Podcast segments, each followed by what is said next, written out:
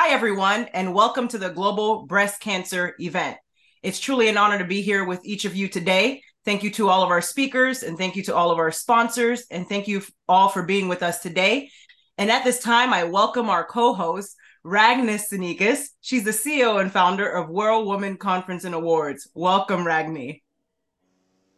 Thank you, Gigi true pleasure and honor to be here with all the survivors.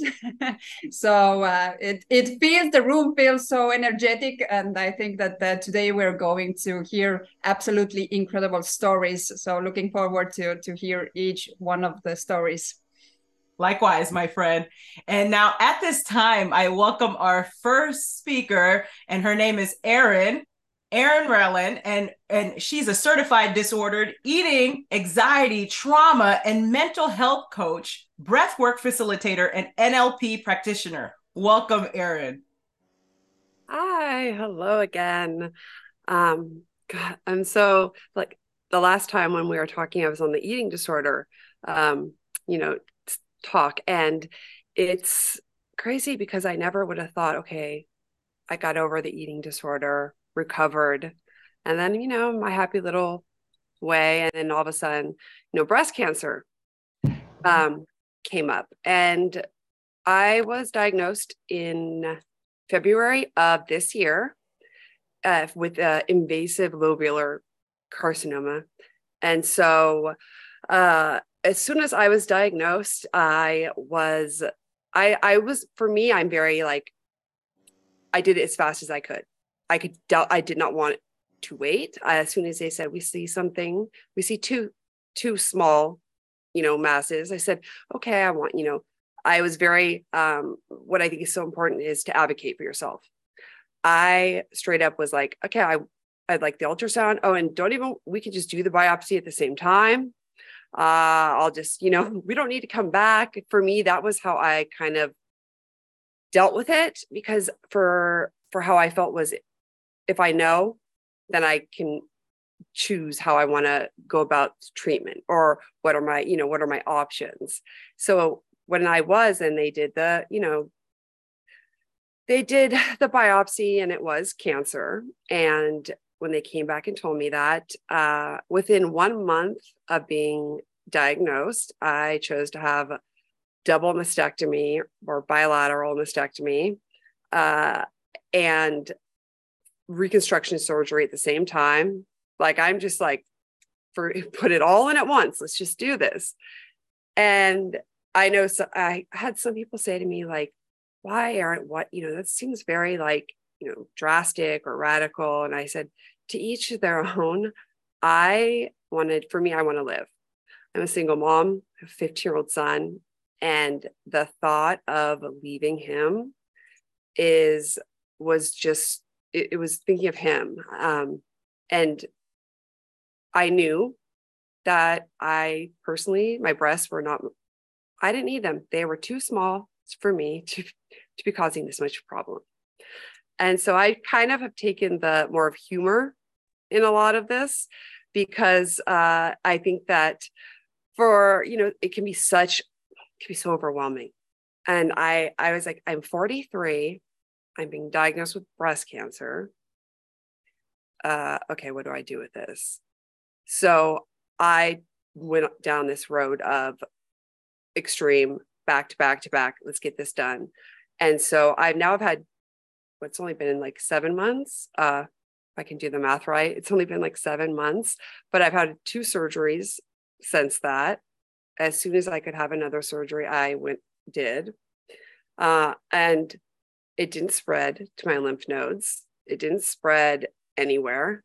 So I was not taking any chances because the type of cancer I had um, was aggressive, you know, and it already made little friends, as I like to say, because there was multiple places in my breast.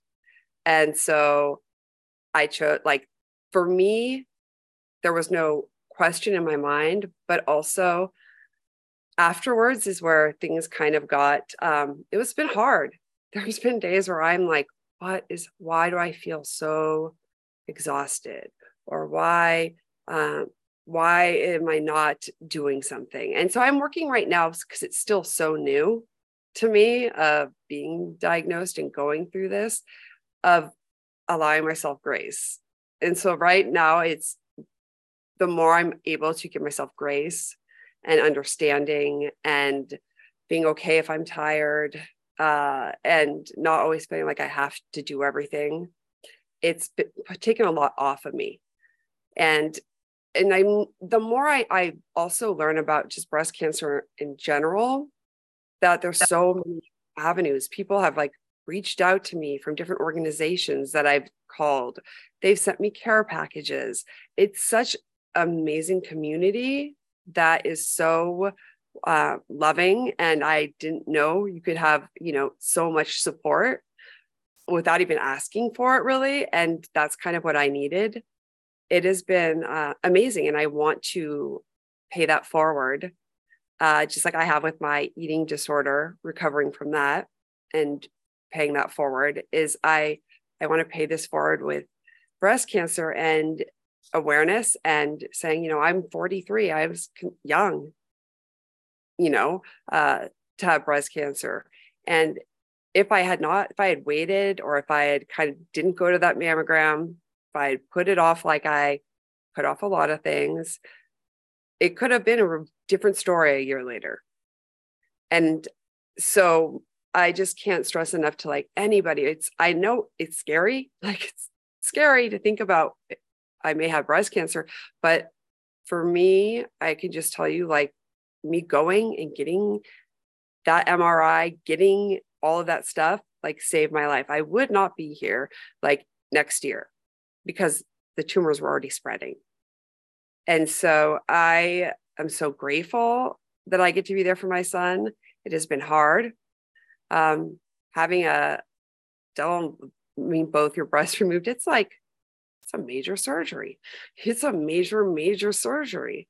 It's also uh, given me a chance to to get back into my own body, and so that's been a really interesting kind of um, journey I'm on with that as well. Is being okay with these new boobs. My spatial awareness, I'm not to lie, it's it's off.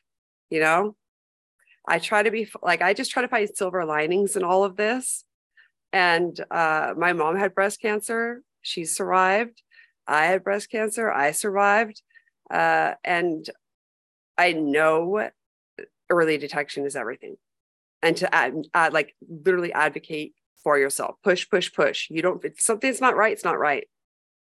And everybody deserves to be able to, to get mammograms or all the different things. They may find you annoying, the doctors, whatever, but you know what? Who cares? Cares? Uh, I did. I I don't know where I'd be without my doctors. I'm so grateful because they were like, okay, you want to do this. They didn't try to talk me out of it. Uh, some saying I was being so radical in my approach.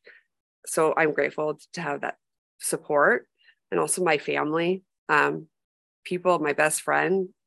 Um, it's so, uh, I, I just don't know where I would be, you know, now uh, without all of them. Because you know it's still i'm still new to all of this.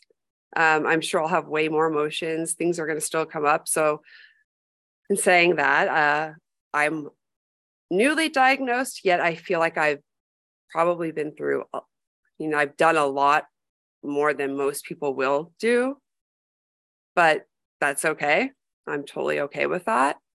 Uh, i just hope that maybe somehow somewhere someone hears this and is like okay it's okay to do what you feel is is right for your for your own body for your own for your own health. So but thank you so much. I'm really grateful to be here. Glad to be alive um and for everybody. So thank you so so much. Thank you gigi Thank you, Erin. Very powerful. Now, our next speaker is Chandra Gore. She's an ordained minister of the gospel of Jesus Christ, a firm prophetess, talk show host on the Encouraging Yourself series, live Facebook, YouTube, host of Thursday night at 8 with Lens of Faith live on Facebook, YouTube. She's a servant leader, strategist, destiny catalyst, international speaker, motivational coach, trainer, ghostwriter, number one Amazon best-selling author and Lens of Faith speaks Lens of Faith Speaks Coaching and Consulting. Welcome, Chandra. Wow. Thank you so much, Gigi, for having me on tonight. And um, thank you to each and every one of you who have survived breast cancer. My story is a little bit different. Um, I was able to walk side by side with one of my best friends who ultimately passed away from breast cancer. I saw a different world. I saw a different perspective. I saw a different view that I've never, ever seen before. This particular disease shook me to my core, and I didn't even have it. But I walked alongside of someone that did have it. Bringing myself forward in life from 2016 to 2021, I found the lump in my left breast myself while taking a shower. I went to the doctor and I explained to the doctor that I had found this lump, something was there. And they told me, well, the first thing we have to do is um, do your mammogram. I had never had a mammogram because I was only 36 years old at the time of the discovery. So there was no requirement for me to have a mammogram. They said that because I was in the military, I needed to wait until I was at least 40 years old and I'm only 41. So I had to wait till I was at least 40 years old to have a mammogram. And so had I waited for that mammogram, had I never did that breast exam, I don't know what would have happened. But thanks to God that I was able to go in and let the doctor know what I found. And the doctor told me we had to do the mammogram, then we needed to do a biopsy. I remember walking in to one of my friend's offices at work in the military, saying to her, I need you to go with me. And she looked up at me and she says, I'll go with you. I went to her because she is a three time breast cancer survivor. Hmm. She survived breast cancer three times and she was still strong. She was still able to encourage me. She was still able to uplift me and motivate me in that moment of me not knowing what I was about to face. So I made the appointment. She went to the appointment with me and held my hand the entire time. Waiting for those results was like, I don't know, it felt like years, but in fact, it was just days. I had the biopsy and I was continuing to wait. But one thing the doctor came in and told me while I was waiting was that I don't believe that this is cancer, but I cannot tell you for sure until we get the results back. So, me being a woman of God, a faith filled woman of God, I began to pray. I began to pray and I began to intercede on my own behalf in the moment while holding the hand of my dear friend who survived breast cancer three times, knowing that my best friend had passed away of breast cancer. And these are the words that I began to say. I eventually wrote them down and they became a poem. And what I began to utter is, You are not alone. From the moment you found a sign to the initial doctor's visit, you are not alone. From the doctor's office to my car, you are not alone. From the longest walk from the car to the doorstep, as I replayed the diagnosis in my head, or what I thought was going to be a diagnosis, I thought to myself, you are not alone. From the door to the bedroom, as I began to curl up in a ball, waiting for the phone to ring, I began to think, Chandra, you are not alone. As I began to think about all the people I needed to call and tell, began to think, you are not alone. And so as I got that phone call that says, Chandra, it's benign.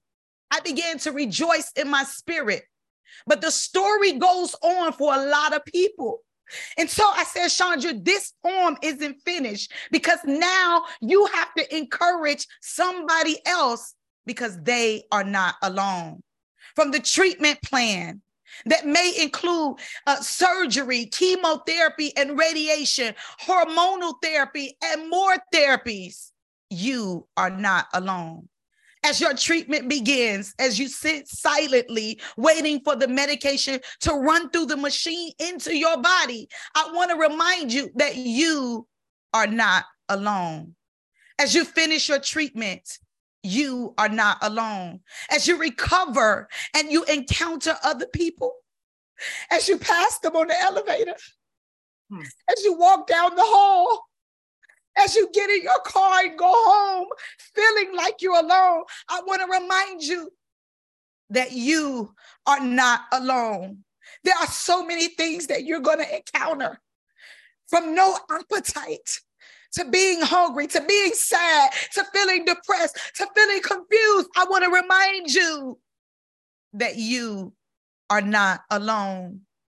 From the calls that's going to come in and say, I'm so sorry that you have to go through this. From the flowers to the cards to the candy, I want you to know that you are not alone.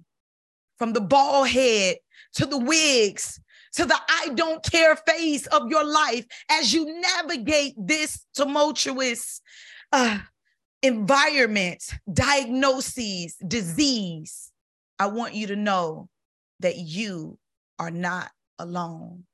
I want to remind you that God is with you always. He'll never leave you nor forsake you. He's an ever present help in a time of trouble. And you are not alone. God bless.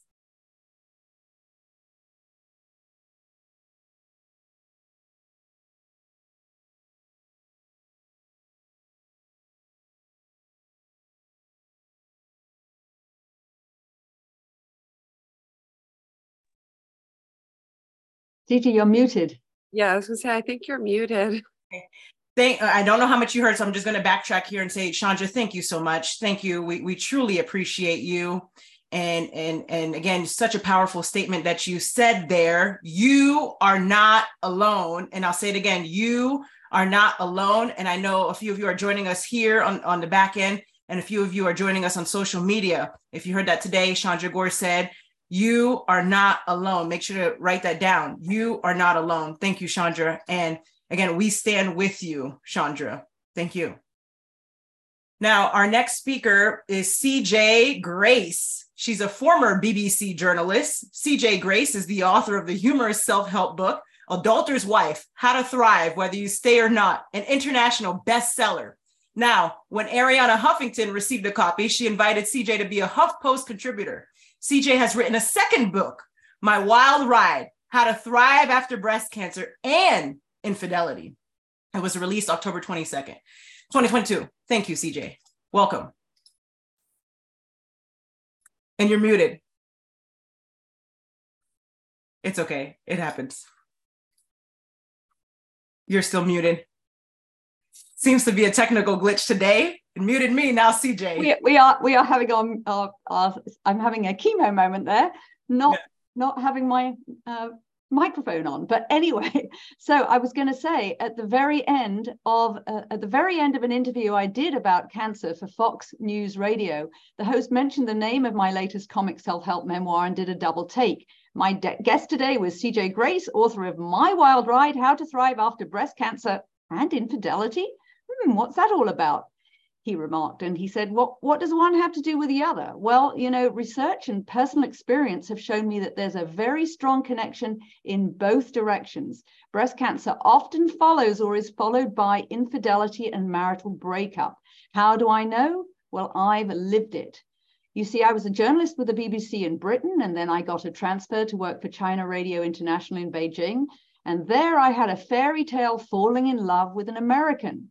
Our 25th wedding anniversary was the best one ever, spent in Hawaii. Little did I know that just two years later, both my marriage and my health would be in tatters. My husband was openly carrying on an affair with a woman half his age, whom he refused to give up, and I was diagnosed with breast cancer. It was a double whammy that left me reeling. I'm a two time breast cancer survivor with a mutated BRCA gene that makes me more susceptible to cancer. But I didn't want to take on the cancer victim role. I wanted to be a victor rather than a victim. So, how does infidelity lead to breast cancer? Finding out that your partner has been unfaithful creates a number of different kinds of stress, and numerous studies have shown that stress is a major cause of disease, in particular cancer. There's the emotional stress of feeling betrayed, which can be somewhat like a bereavement, as it's the death of your relationship as you knew it. Then there's the stress of potentially having to move out of your home. Then there's the financial stress of probably getting divorced when you have to split up all your assets. And all these factors create the stress of insecurity and feeling overwhelmed. In the research I did for my comedy self help book, Adulterer's Wife How to Thrive Whether You Stay or Not, that was published in 2016, I came across several women who developed breast cancer shortly after discovering their husbands had been cheating. Now, what about breast cancer leading to infidelity and marital breakup? Well, when women go through cancer treatment, sex is often the last thing on their minds, with their marriages becoming celibate. And this can lead to their husbands having extramarital affairs or leaving the marriage entirely. And sadly, research has shown that men are far more likely to cheat on and or dump wives with serious illness than the other way round. A 2001 study of more than 500 married patients led by Michael Glantz, who's a neuro-oncologist at the Barrow Neuro- Neurological Institute in Phoenix, he showed that it showed that female cancer patients were at a considerably higher risk of marital problems. And women with malignant brain cancers, for example, were eight times more likely to undergo separation or divorce than were men with brain tumors. And the rate for women diagnosed with systemic cancer was an astounding 12 times higher. And a follow up study Michael Glantz published in 2009 showed even starker results. Does this happen because women are more equipped to take on the role of caregivers than are men? At least according to this study, the sicker and higher maintenance the patients, the more likely the husbands were to walk away, despite that in sickness and in health marriage vow. The results of this research correlated with personal stories I, I heard about cancer and infidelity.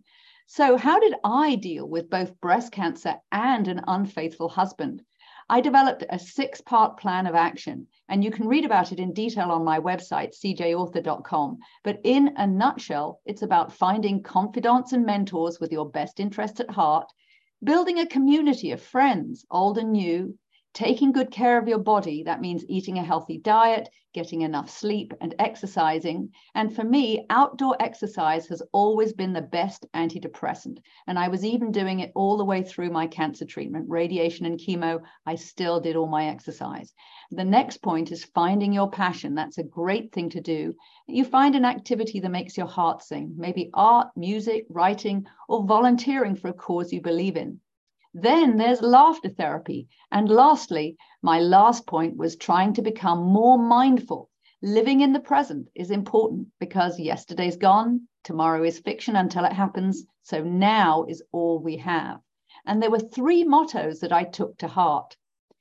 Number one, after infidelity or betrayal of any kind, the best revenge is to get past the need for revenge. It's a toxic emotion and I wanted to put my life energy into planning how to move forward rather than plotting vengeance. And when you're going through cancer treatment, the last thing you need is churning about revenge. You need to put your life energy into recovery and not revenge. Number two, information is power whether investigating treatment options or finding out about my rights as regards divorce, I embraced my inner anal journalist to be fully informed before making decisions. And number three, if you don't laugh, you'll cry. And I'd much rather laugh. So I tried to find absurd humor in every situation I was faced with. Well, I'm a humorist, but also a traditionally trained journalist. So when I wrote my new self help memoir, My Wild Ride How to Thrive After Breast Cancer and Infidelity, it had to not only be funny, but also well researched and hard hitting. So I bring up serious issues, but there's always a humorous angle, like the fact that right now in front of you, I am totally and utterly braless. Why? One of the many books I read for my research was Dressed to Kill The Link Between Breast Cancer and Bras. Great title. The authors present compelling evidence that the link between bras and breast cancer is stronger than that between smoking and lung cancer. Wow. Sadly, mainstream cancer groups haven't accepted this, pointing to just one study done in, done in 2014 that showed no link. But it only looked at postmenopausal women in whom, because of survival bias, the damaging effects of bras were much weaker, and it had no control group of women who didn't wear bras. That's like studying the link between smoking and cancer without including any non smokers in your research. You might be interested to know that October 13th, which is coming up tomorrow, is International No Bra Day. That was created to create in increased awareness of breast cancer and encourage women to do se regular self exams and screenings. Well, I have to tell you, I celebrate No Bra Day 365 days a year. So here's my bra, and this is what I'm going to do with it throw it away. That's what I recommend that all of you do with your bras. Well, another point I want to bring up. In May 2013, movie star Angelina Jolie went public with news that she'd undergone a prophylactic double mastectomy based on a positive BRCA test. Maybe I'm biased, but my personal view is that her announcement did scare a lot of women into unnecessary surgeries. And I have to say, some of my friends, and maybe my surgeon too, thought I was completely nuts to turn down mastectomies and go for lumpectomies. Both times I was diagnosed with breast cancer. I'm happy with my decision, but who knows? Perhaps my tombstone will read Here lies CJ Grace because she refused to lop off her boobs. Breast reconstruction, however, though, can cause all kinds of problems, and many women now choose to go flat after mastectomies as breast implant illness is very real. Nicole Daruda's Facebook support group for breast implant illness to date has more than 180,000 members. Despite, that's despite a biased new industry funded study that tries to imply a big factor is that women who complain about implant illness are just neurotic. Seriously, that study is so bad that it's good in a Monty Python kind of way. So when Angelina Jolie's BRCA gene story appeared in the press, I felt there should have been much more coverage of the ovarian cancer risks faced by those with BRCA gene mutations, rather than focusing only on breast cancer and prophylactic, mas prophylactic mastectomies. Jolie's mother did get breast cancer, but she actually died from ovarian cancer. I was advised to have my ovaries removed, but I waited till after menopause to avoid being slammed into it artificially. I chose to have just the ovaries and fallopian tubes removed. That operation, for some reason, is known as an oophorectomy rather than the full hysterectomy that some BRCA gene carriers choose to undergo. I didn't feel that that operation was necessary for me, and I thought it might have more potential side effects. Breast cancer is the most common female cancer worldwide. In the United States and Britain, for example, one out of every eight women will be diagnosed with breast cancer in her lifetime. According to the American Cancer Society, the five year survival statistics for early stage non metastatic breast cancer are close to 100%, but that being said, cancer is always a crapshoot. I'm not a doctor, so I'd never want to tell someone else how they should deal with their cancer. But that didn't stop all kinds of people from bombarding me with unsolicited advice. Some insisted the chemo and radiation I underwent was toxic and wouldn't work. Others declared the alternative therapies I chose to do as well were pure quackery. Did I make the right decisions? All I can say is to quote Monty Python, I'm not dead yet. So, if I could wave a magic wand and make the cancer and infidelity never have happened, would I do it? You might be surprised to hear me say, no, I don't regret having gone through the experience, bleak and difficult though it was. Regret is not about the past, it's about the present. And I'm very happy with my life as it is now. And if I hadn't gone through the past exactly as it was, my here and now would be different. Both my wild ride, How to Thrive After Breast Cancer and Infidelity, and my first book, Adulterous Wife, How to Thrive Whether You Stay or Not, examine how to deal with adversity by using it as a catalyst to raise you up rather than be crushed. So, my aim is to inspire ordinary people in extraordinary circumstances to find ways to make their lives fulfilling, however long or short their time on this earth might be. I'm CJ Grace, and you can visit my website, cjauthor.com, that's cjauthor.com, to access various resources to help you cope with breast cancer and infidelity, including two free PDFs. And my social media handle is CJ Grace Author. So that's how you find out more about me. And I hope you found my presentation useful today. And I would like to thank Gigi and her team for organizing this breast cancer conference and inviting me to be a speaker today. Thank you very much. You're welcome. And and CJ, I, I received a copy of your books. Uh, thank you so much. I appreciate you. And so for those of you that are not aware, the books are called Adulterer's Wife, How to Thrive Whether You Stay or Not. And then the second book is My Wild Ride, How to Thrive After Breast Cancer and Infidelity. I highly recommend both. Check those out. Thank you, CJ. Now, our next speaker is Whoopi. Whoopi, aka Lindy Elridge. Again, that's Whoopi is your chief happiness officer and founder of Happiness Jungle LLC. She's the number one international best-selling author, keynote speaker, breast cancer survivor, humorist, entrepreneur, co-brand partners with Les Brown, and Lindy is also the creator, producer, TV personality of the four-year running Happiness Jungle TV show. She's also the host of I'm Crazy, but you can't lock me up podcast. I love it and the creator of the Happiness Jungle emotional support body pillow for emotional support. Welcome, Lindy. Oh, Gigi, you just make my heart sing all the time, not just sometimes, but all the time. And you are truly an angel to so many people that you will never, ever realize it. So thank you for spreading your wings and having me underneath it. I truly appreciate it. And all the speakers that were on, my God, you, you have my heart. So, very simple, everybody. Um, I'm just going to share my story with you. And what I want you to take away from this is a stronger mindset to understand that laughter truly is the positive mindset, and also to be able to understand forgiveness. So, with that being said, I am the author of a book. I don't know if you could see it or not, but it's called Squeeze My Tatas. You're only one mammogram away from knowing.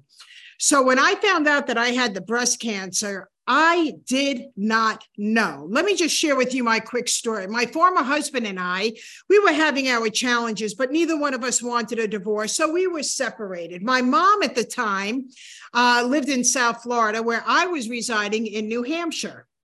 And I went down to really introduce my new company, which was Happiness Jungle, only to find out that I was going to become my mom's caretaker. When I became my mom's caretaker, I canceled over 21 speaking engagements that were throughout the country so I could take care of her. But there was one speaking engagement that was happening in September of 2017 that kept pulling me to go back to New Hampshire and speak at this conference, which was called Families in Transition. I didn't quite understand why am I not able to cancel this one speaking engagement? So I decided I was going to go ahead and I was not going to cancel it. However, because New Hampshire was my hometown, I might as well go for my yearly checkup. Now, I did not feel anything. I felt great, stressed out, but great. So while I was in New Hampshire at the event, I found the answer of why I was there. I went for my yearly checkup only to find out that I had the breast cancer. And I do call it the breast cancer because none of us should ever own that. And when I went and they said, When was the last time you gave yourself a breast exam? And I said, Well, it's funny you should ask because now that I feel like I'm kind of single, I'm always feeling my breast. And with that being said, they shared with me that, in fact, after doing an ultrasound and realizing the urgency of making sure that I knew that I had the breast cancer, they really fast tracked it because they knew that I was going to get on a plane right after my conference the next day and leave to go back to South Florida, where in fact things changed. My former husband was in New Hampshire at the time, and we spoke that morning. And he said, Why don't we get together for dinner when you're done with your physical? I said, Fair enough. And we did. Well, I sat there because my mind was paralyzed. I really couldn't believe that I was being told I had the breast cancer, but in fact, that was a fact. So I looked at him and I said, Babe, do you want a divorce? He said, No. I said, Me either. And I said, If there was ever a time to reconcile, it's now. I said, I'm going to tell you something, and I'm still not used to even hearing it. But I just found out that I had the breast cancer. And he looked at me. Well, make a long story short, he abandoned me. But you know what? When the doctor looked at me and said, You need to remove all stress off your plate, and you need to stop eating so much sugar. Well, I took all of that to heart. And I realized that number one, because I've been working on myself for so long, that I had to forgive my former husband for his weaknesses. I could not carry his burden on my shoulders. And I did. And I cried. And it was very emotional. But the one thing that I knew is that laughter was truly the best medicine. My biggest concern was really going and telling my daughter that I had the breast cancer and my grandchildren. Knowing that I was going to go for a biopsy and that it was a three day weekend, I said to my kids, I'm going to go for that biopsy and we're not going to find out anything. This was on a Friday until Tuesday morning. So I'm going to ask you all to do me a favor. Don't ask a lot of questions because I don't have the answers. Let's make this a great weekend. And that's what we did. And um, we played, we sang, we danced, we hiked, we did all of those things because I knew that if I was to sit there and really concentrate on having to wait for the final answer, it would drive me crazy. And I did not want to do that. So I released that and I gave myself permission to be okay with just knowing what I knew. And on Tuesday, when I heard that was when it was finalized. Ladies, I also want us to realize that there are men that get breast cancer. And in my book, I was speaking at a convention, and one of the other speakers was a man who was talking about his experience with breast cancer. And he wrote a chapter in my book because I want everybody to realize that they are not alone. They're not alone things were changing in my life, a lot of things. The one thing that the doctor said to me is, What do you want to do? Do you want to have a mastectomy, partial mastectomy, a lumpectomy? This was all foreign to me. So I looked at the doctor and I said, If I was your mother, your aunt, your sister, somebody who you loved so much, what would you tell them to do? And she looked at me, she said, a lumpectomy. I said, then that's what we're going to do. We're going to do a lumpectomy. If you trust your doctors, their voice matters. My doctor's voice really mattered more than anybody else's at that point because that was the expert that I needed to listen to. And we fast tracked it. I went back to Florida I made sure my mom was taken care of, and I got back to New Hampshire within three weeks to go ahead and take care of the breast cancer. Mindset is so powerful. You could go ahead and you could dwell in the news because it is a shocker. I'm not saying don't have emotions. I had emotions. But what I knew is that my positive mindset would get me through everything. So even during the radiation, I would bring every day something for somebody to smile with. And I passed out things. And maybe it was a balloon. Maybe it was a smiley face. Maybe it was just something to give others that hope. And you know what that did for me? It made me feel that I was purposely full of the breast cancer and that I had it because I had to help other people through this trying time. That's what saved me. My mindset was to help other people get through it. And then I had to think, what was the purpose of the breast cancer? Because I believe in living life to the fullest. What is the purpose? Not why did it happen to me? I was the first woman in my whole family that was diagnosed with the breast cancer. What was the purpose? Well, one of the purposes was squeeze my tatas. So when I wrote this book, in the back of the book is a workbook to help you have clarity with your mind. When I was writing this book, I was also healing within. So we are going to find purposes of why we go through things why did I have to get a divorce through this trying time? Three weeks into radiation. Why was I having to feel alone? Well, I think you could all appreciate this. We want to be held at night. We want to be told that we are going to be okay and we are going to be fine. Well, I didn't have that body next to me. So I created a body pillow. And I created a body pillow so I could feel hugged at night and it worked. So much so that when I was speaking on the stages about my experience, I didn't have a pillow to sell. I was just sharing that you can simulate something to replace something and it can work. And everybody wanted this pillow. So I created the pillow. It took me a year to create it, but now I have comforted thousands of people around the world for all different reasons, all different medical reasons, emotional reasons, and it is called Cuddle Me Love. That was the purpose of the divorce. So then I turned around and I I'm friends with my former husband because I just didn't want that to harbor on me. He has to live with that. And you know what? Happiness and success is truly the best revenge because my former husband, who is a friend of mine today, has to watch the success of his replacement.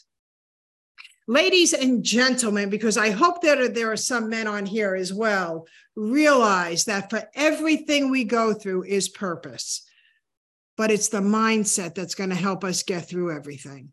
It's going to help you heal. It's going to help you become powerful. And I am your Whoopi.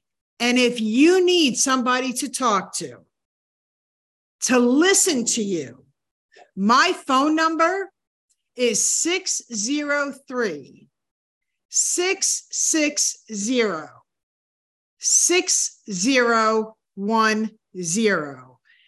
And for you, I am available 24 7. All I ask is that if you call me in the middle of the night, you give me 30 seconds to sit up, open my eyes, and then you will have my complete attention.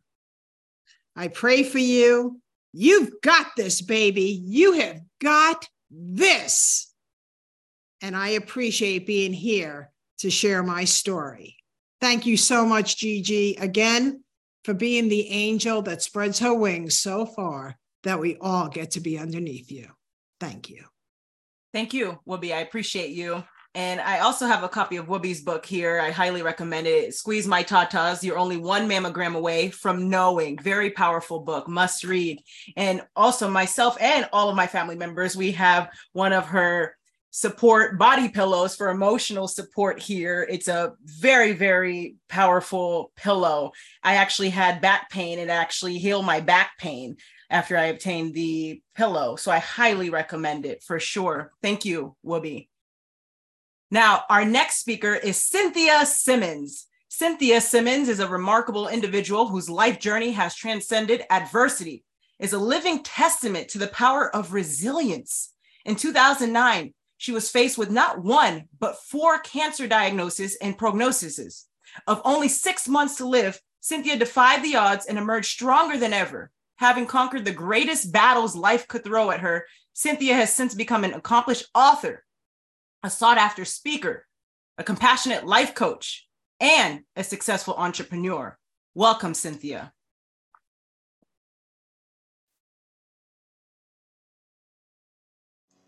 Okay, now I'm unmuted. Can you hear me? Yes, ma'am. Okay, so first of all, I want to say to Whoopi, she put her phone number out there.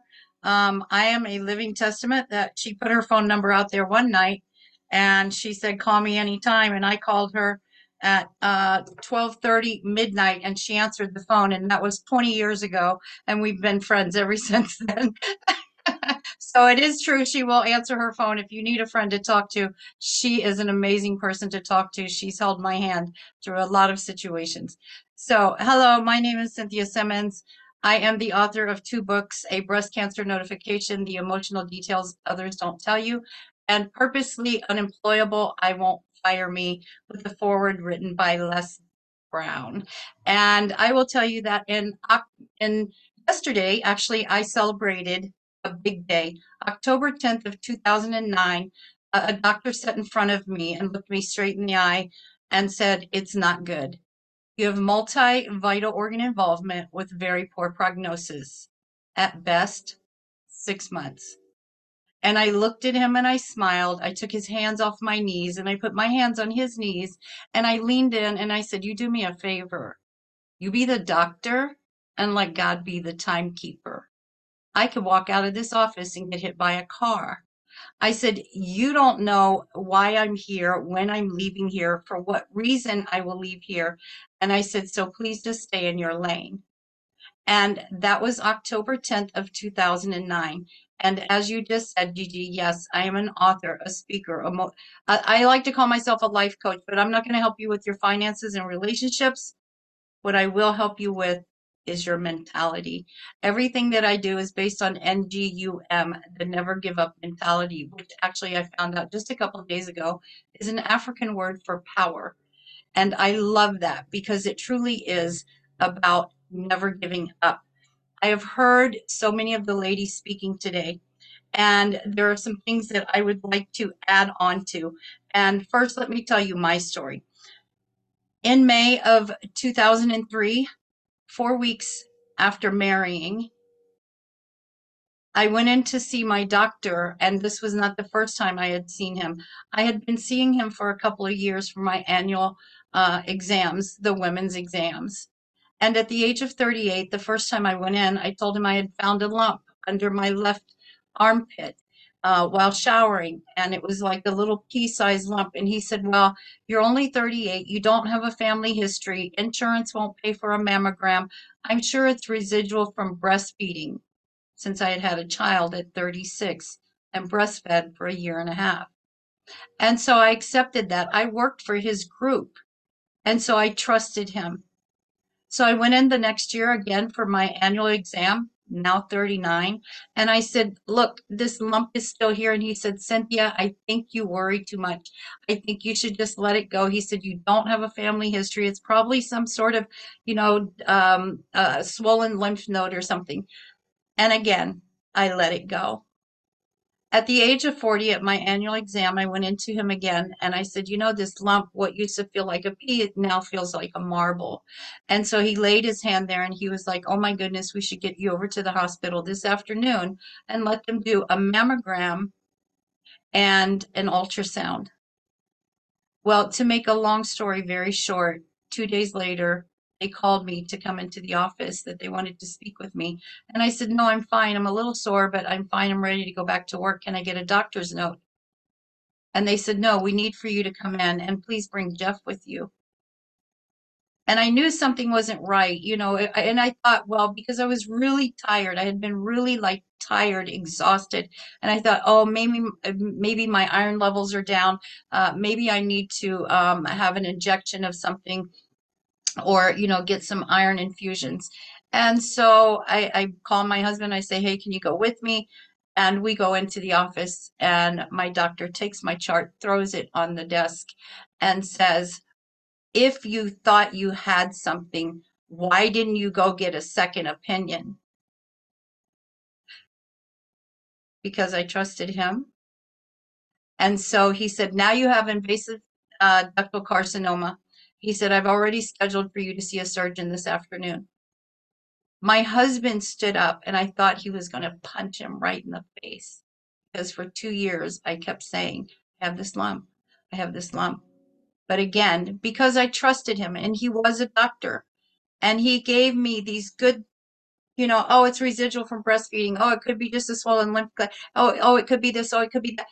But never checking and so I want to say to any woman who is out there that is listening, um, and we've heard this over and over again, right, from women be your own best advocate. Be your own best advocate. You know your body better than anyone knows your body. And I also want to say something today for everyone who's listening and everyone who's here that has ever battled any cancer. Saying the words, I have and this is something that I speak about. It's a, I walk, talk, teach, and preach. As a man thinketh, so is he. We hear the Bible say, as a man thinketh, so is he. Mindset is the onset to all things you will ever achieve in this life. Saying the words, I have cancer, means you have just taken ownership of that. I have kids. I have a house. I have a car. Those are mine. Cancer is not mine. I do not take ownership of it. Saying I have diabetes, I have heart disease, I have, I have, I have. I even speak with doctors and I ask them, please do not say to a patient when they come in to see you, your results came back. You have cancer. Please say to them, the results came back. They were positive for malignancy. We are going to help you fight this. Use the resistance words. I am fighting cancer. I am battling cancer. I am going through cancer. Please do not take ownership of anything that you don't want ownership of. I, Cynthia, have battled cervical cancer, breast cancer, Langerhans cell histiocytosis, and skin cancer. And when that doctor sat in front of me on October 10th of 2009 and said to me, you have multi-vital organ involvement with very poor prognosis, that day when I came home, I heard a whisper in my ear. Cynthia, everything that has life has purpose. You have a purpose. You are my messenger. Go tell the people they have a purpose. As a man thinketh, so is he.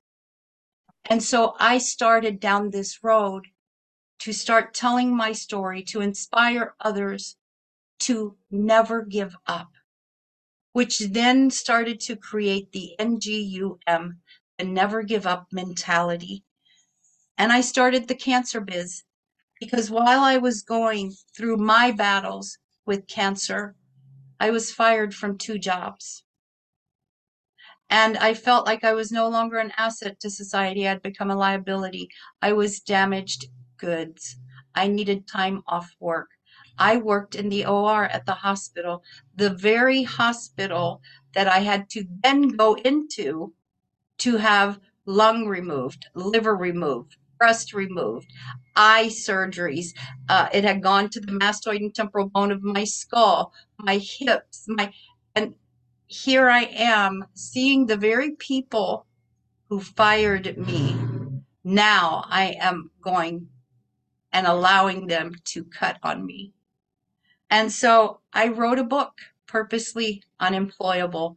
I Won't Fire Me, because I went on a journey to teach others about finding their purpose in life and knowing that you must live by a never give up mentality as a man thinketh, so is he. When the brain is talking, the body is listening. And we must be careful how we speak to ourselves. We will often hear people in a battle with cancer saying to their family, friends, coworkers, and, and people that they love, don't worry, I've got this. Don't worry, I'm going to get through this.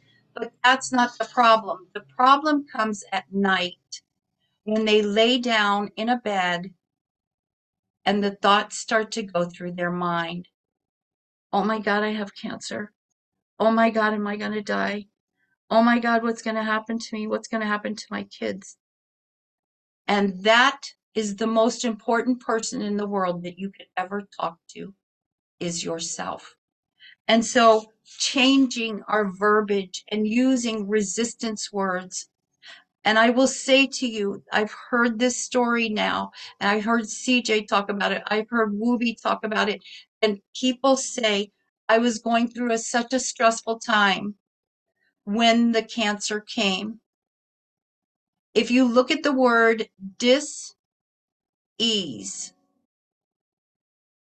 dis ease, when you have dis ease in your life, stress becomes disease. It is the number one killer. You must rid yourself of stress. How do I do that? Find ways to deal with it. Um, remove people from your life that are not bringing you happiness and joy, that are not bringing you positivity. Every day when my feet hit the floor, the first thing I say out of my mouth, I look up and say, Thank you, Lord, for giving me another day today to get right yesterday, whatever I failed to, or to get right today, whatever I failed to get right yesterday. Every day is another opportunity in our lives to become something better. Find your purpose. There is a reason why you're here. There is a talent. I have a personal quote God given talents are life purposes unveiled. God had a plan for my life. Everything that I've gone through has been tragedy to triumph, struggle to success. The test became the testimony. And so today, I am so happy that I am 100% cancer free. And I know what my purpose is. And I am purposely unemployable because I won't fire me. Even though a job didn't see me as having a purpose, I did. And that's why Les Brown wrote the foreword because of his battle with prostate cancer and overcoming when they said to him it was terminal. He knew better. And so we must become purposely unemployable. Hire yourself, know what your purpose is, carry it out.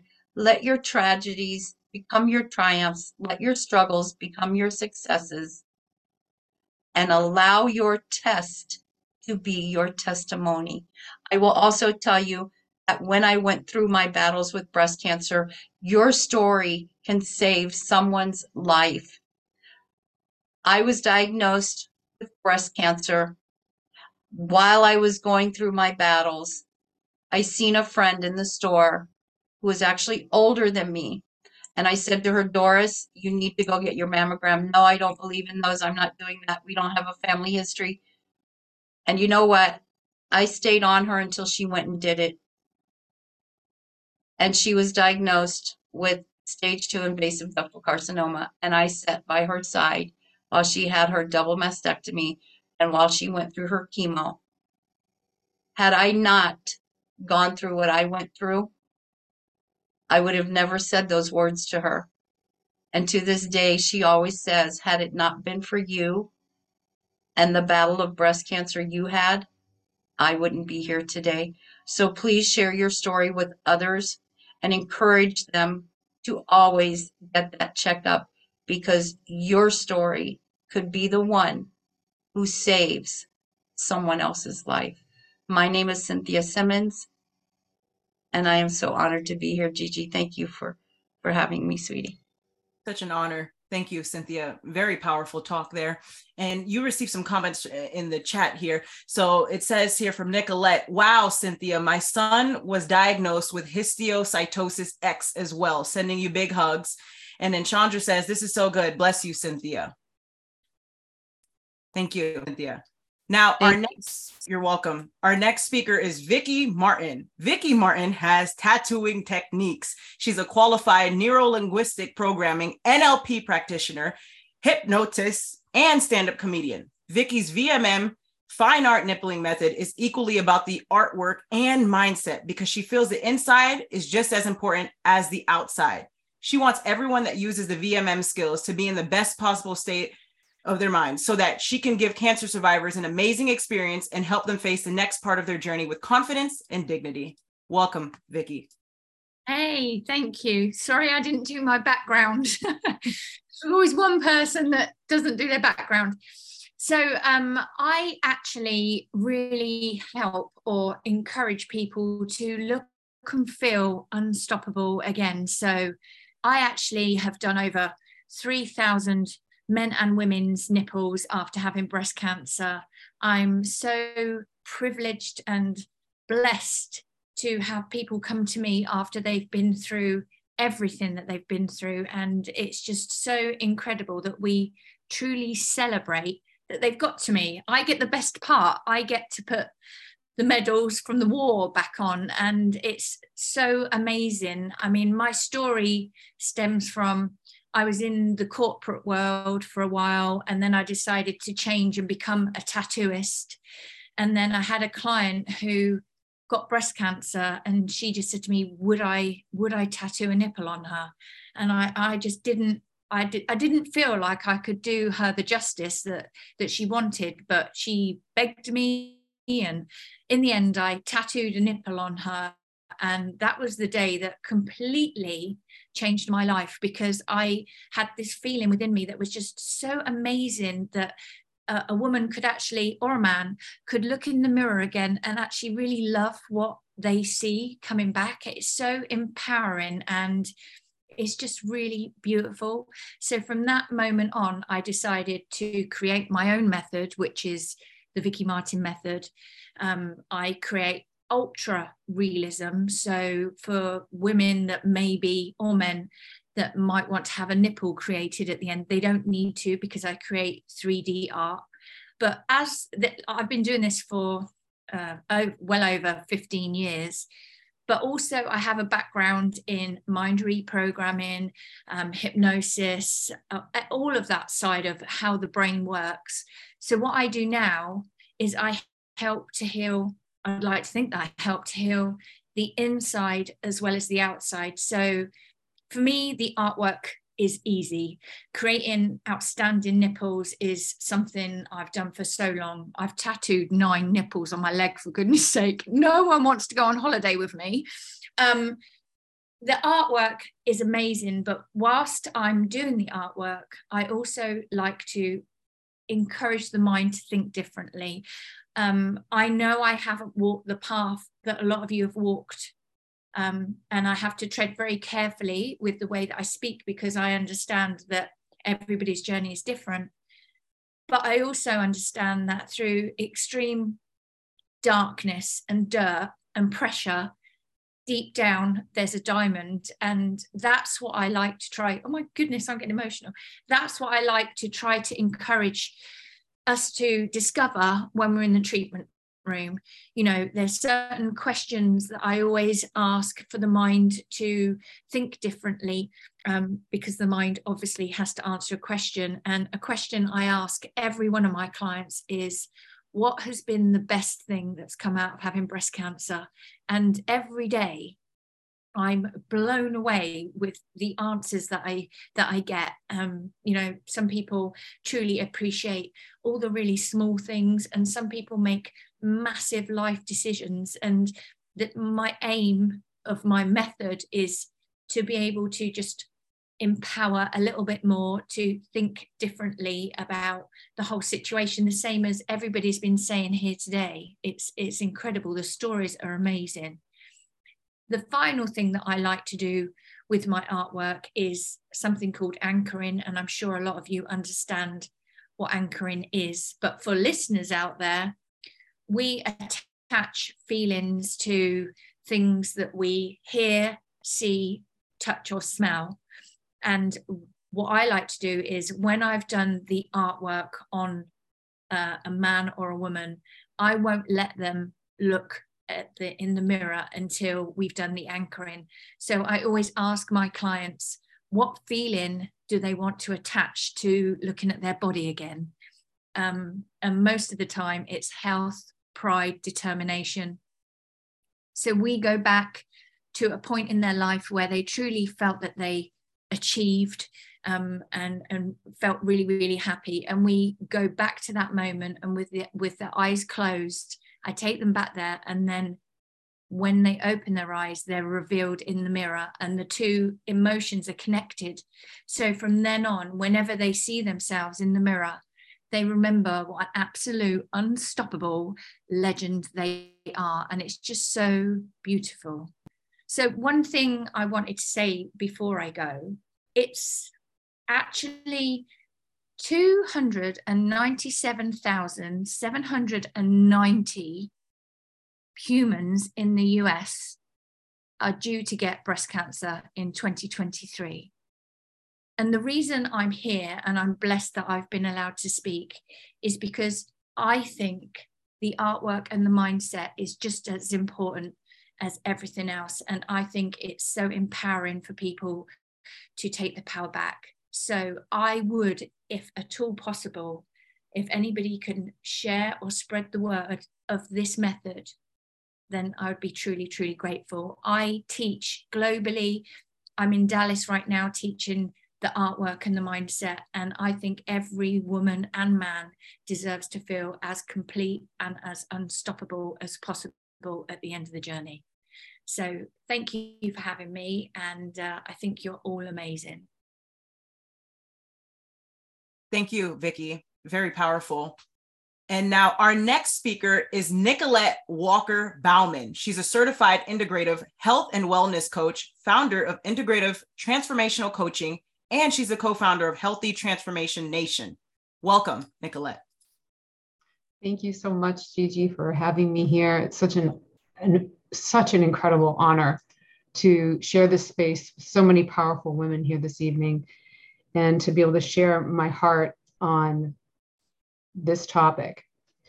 So, back in January of 2009, I was lying in bed with my then fiance, and I, I, remember just having an itch. I had an itch. So I was laying there like this, which is a perfect position. And I had a little, had a little itch there, and I felt something. Now, six weeks previous, I had seen my gynecologist who had done an exam on me. And then I had done an exam on myself as well a couple weeks after. And this lump was going to change my world. And I had no idea how much it would change it. I went into the appointment with not knowing what it was, but wanting to get it figured out right away because I found it. And my doctor lovingly told me that if it looked a certain way, it was a, it was okay, and if not, then it was cancerous. And it looked the way that of I didn't want it to look, and it was cancerous. And as women battling breast cancer, we shouldn't be defined by this diagnosis at all. We are so much more than that. We are powerful, strong, and giving women and we've been taught that we have to be strong this this warrior. For me i was taking it a day at a time but was still feeling like something had kind of got me had its hooks in me and i had to take the treatments and the decisions by my doctors as my way of going through this journey. And i was really in victim mode. But that changed when i started speaking up for myself and telling the doctors when i would do the treatments. And that was me setting boundaries and self advocating in the face of adversity like breast cancer, we often forget to protect our most valuable asset we have, and that's ourselves. Breast cancer can bring overwhelming stress and challenges, and it's crucial to establish emotional and physical boundaries. Boundaries that say, I am still in control of my life. The National Library of Medicine states that breast cancer is the most common type of cancer among females worldwide, and one in eight women will be diagnosed with the disease in their lifetime. Now, that's pretty overwhelming. But studies show that breast cancer patients who establish boundaries experience lower levels of anxiety and depressions. And as women, we have options that we can consider. We can look at cognitive behavioral therapy, supportive expressive group therapy, and yoga, and also putting boundaries up for what you will and will not allow in your life. This is the time to invest in yourself and let others give you the care that you so often give to others. Taking the time to incorporate these empowering options for yourself, this sets a clear boundary that you are in control and you are thriving. That's right. Even though you are going through this, you are thriving. And I had to do this in my life with my then fiance and my children. I had to sit them down and say, This is about me right now. What I am going through, this is about me. And I need to take care of myself. And I need you guys to be on board. Taking that step led to many other steps that literally changed the course of my life. And it became even better than I could have ever imagined. Setting boundaries is only part of the journey. Self advocacy is the key to not just surviving, but thriving. And breast cancer patients must be active participants in their healthcare journey. Asking questions, seeking second opinions, and demanding clarity are the cornerstones of self advocacy. I had an incident when I was going through treatment. I was in my fourth round of treatment. And I actually felt horrible. And I had to come in the next day and get the shot, which I did. Went into the doctor's office and died in the doctor's office. And they had to bring me back. And then I went to the hospital. It was in that moment when I was in that hospital bed and they wanted to come and get blood for me because I was literally getting infused once every three weeks. I did not have a port. I was stuck over and over and over again for over a year.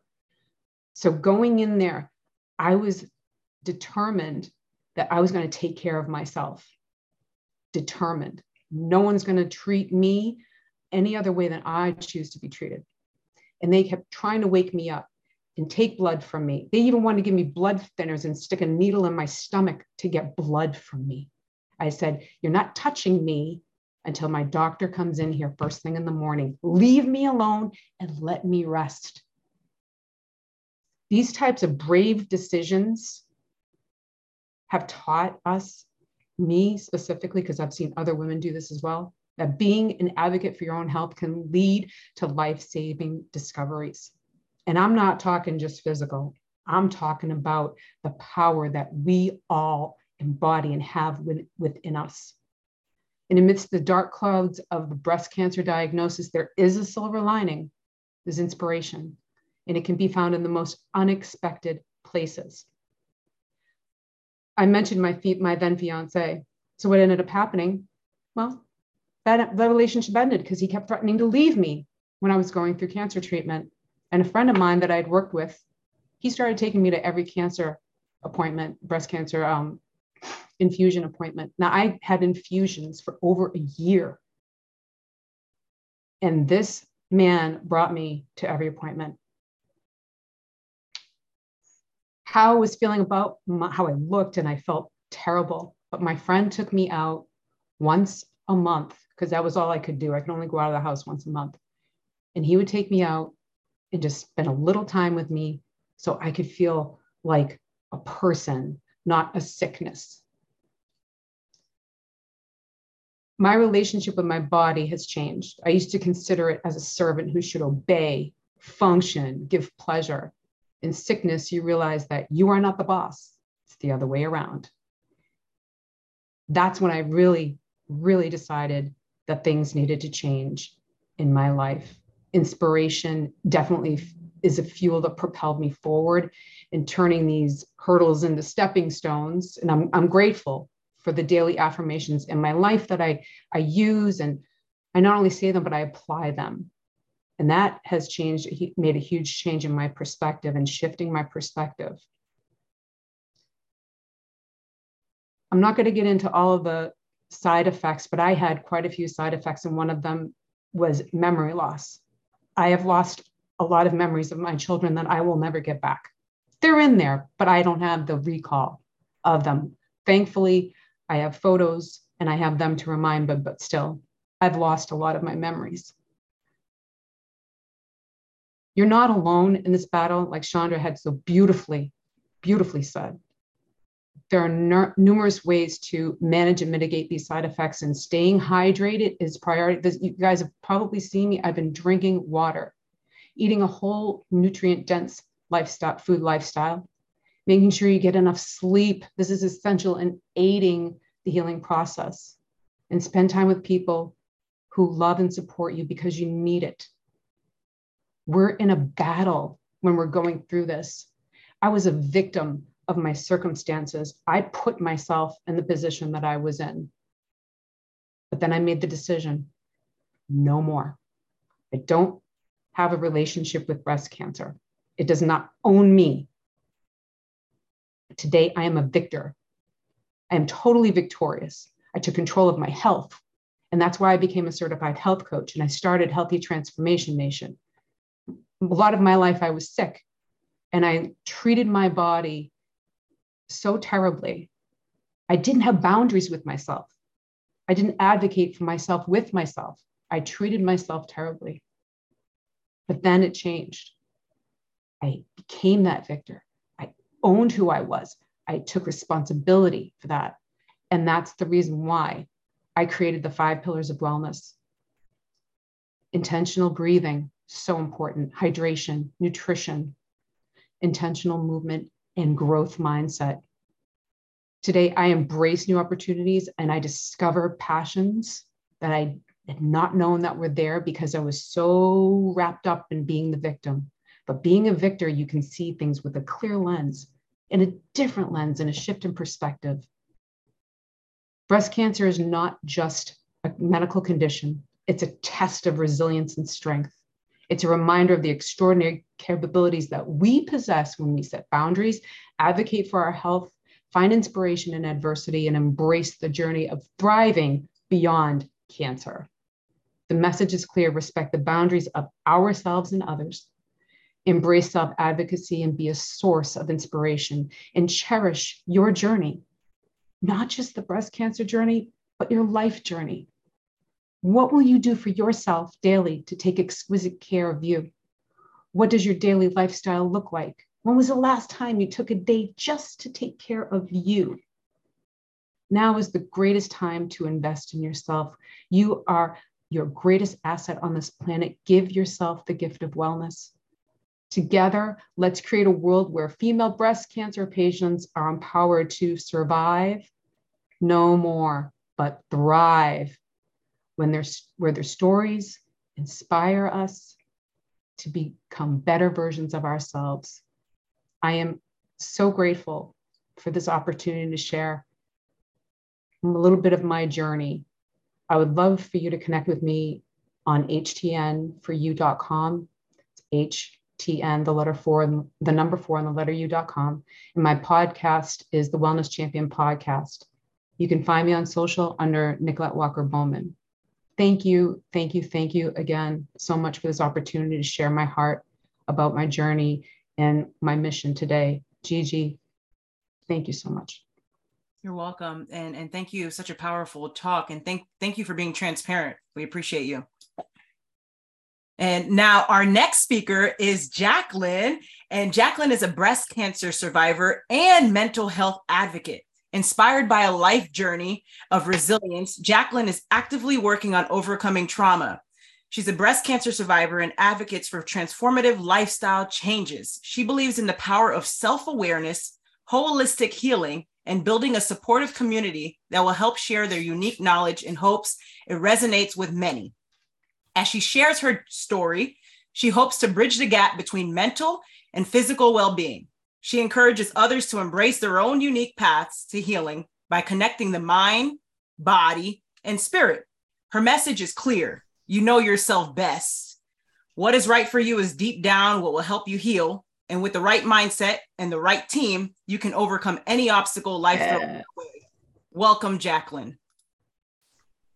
Thank you so much, Gigi. I really appreciate it. And everyone else here, it's kind of funny because as I bring out my journey, you're going to see that I love to connect dots and I love to learn whether it's uh, healthcare professionals, coaches, uh, survivors, their family, taking these little pieces and like seeing how you collaborate with it. So, seeing the patterns of we've got a very positive, uplifting crowd here, and mindset is truly everything.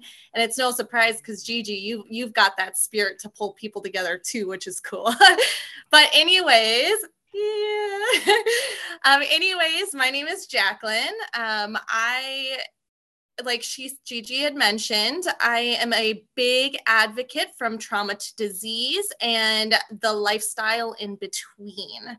Essentially, my story is I was diagnosed with DCIS or stage zero breast cancer at the age of 31. I had no idea that was even a stage.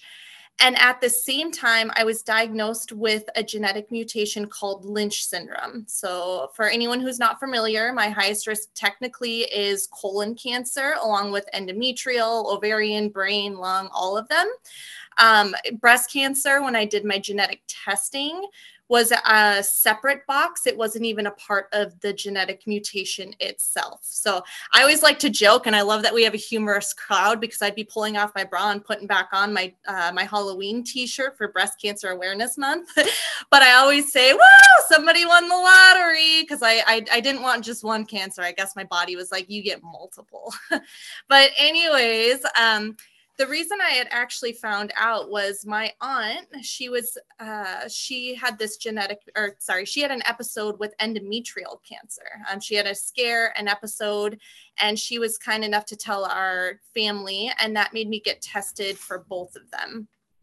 Um, so, not only being high risk for about 12 different cancers, I learned that even though my journey with breast cancer is complete, I went ahead and I did the double mastectomy with reconstruction.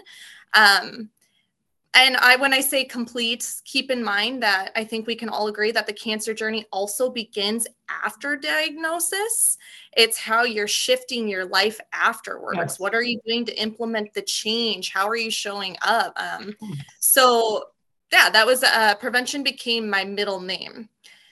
The reason I had brought in mental health was I was not only diagnosed with uh, the Lynch syndrome and breast cancer, but I also have CPTSD, so complex post traumatic stress disorder, as well as an anxiety disorder.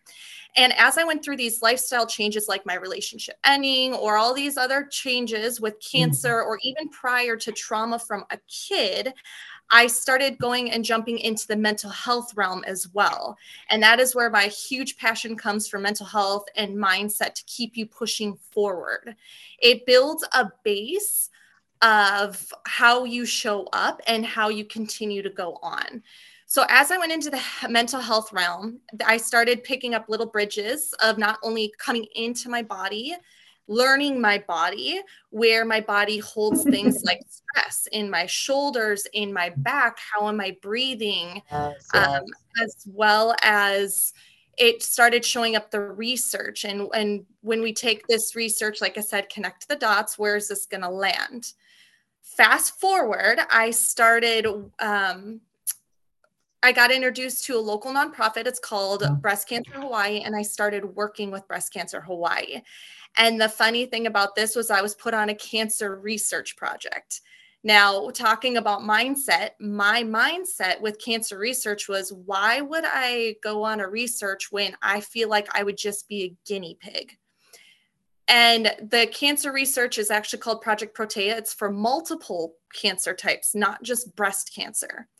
So, keeping that in mind, my Lynch syndrome definitely played a fact.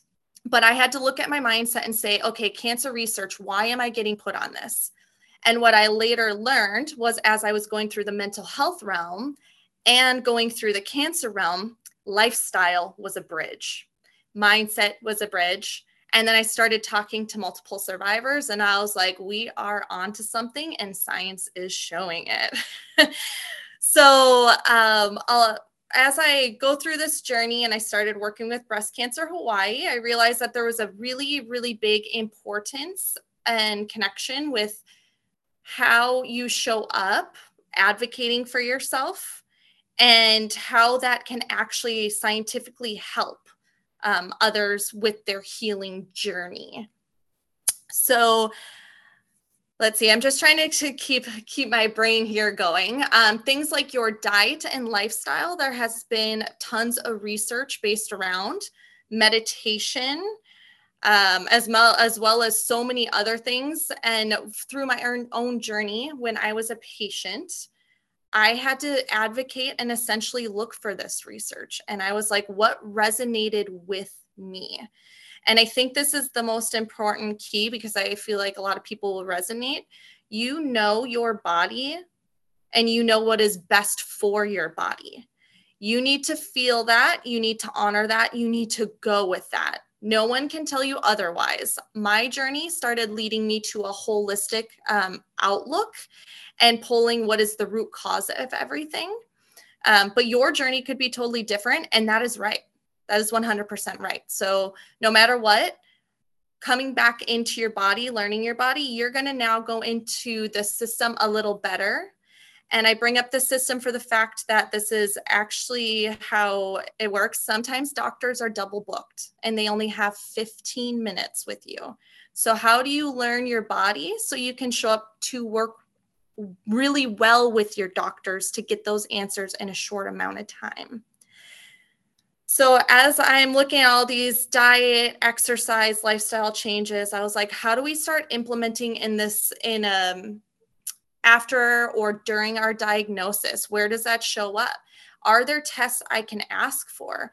Uh, a lot of people and I didn't even know that there was, you know, two things. There's epigenetics, so things like how your body reads your DNA through lifestyle changes. Where does that morph from your body? And then also things like can i ask for tests for blood work? Knowing that there are tests that instead of doing just a of course you want to do a mammogram but maybe you can start pulling different things from blood work to see if things like ovarian cancer or whatever cancer show up earlier. So the name of the game became prevention. And how do we start getting people excited and less scared about the word cancer and start getting their mind shit uh, their mind set shifting for the better um, and then with that, how your body, like I said, how it signals shows up. Maybe some of your mindsets came from childhood. And if so, I always said that therapy was the baseline to how I showed up in life. If it was not for me going through therapists and learning myself, I couldn't have gone into the system. And a lot of times when you're hearing the diagnosis of cancer, it can be very scary. So if you're setting yourself up preventatively beforehand, then that's going to have the proper tools and the proper team to be able to help you moving forward. So if you, I want to come at this because I know we've talked about different books, different angles. If you are a professional, there's a big thank you to what you do, knowing how everything's set up.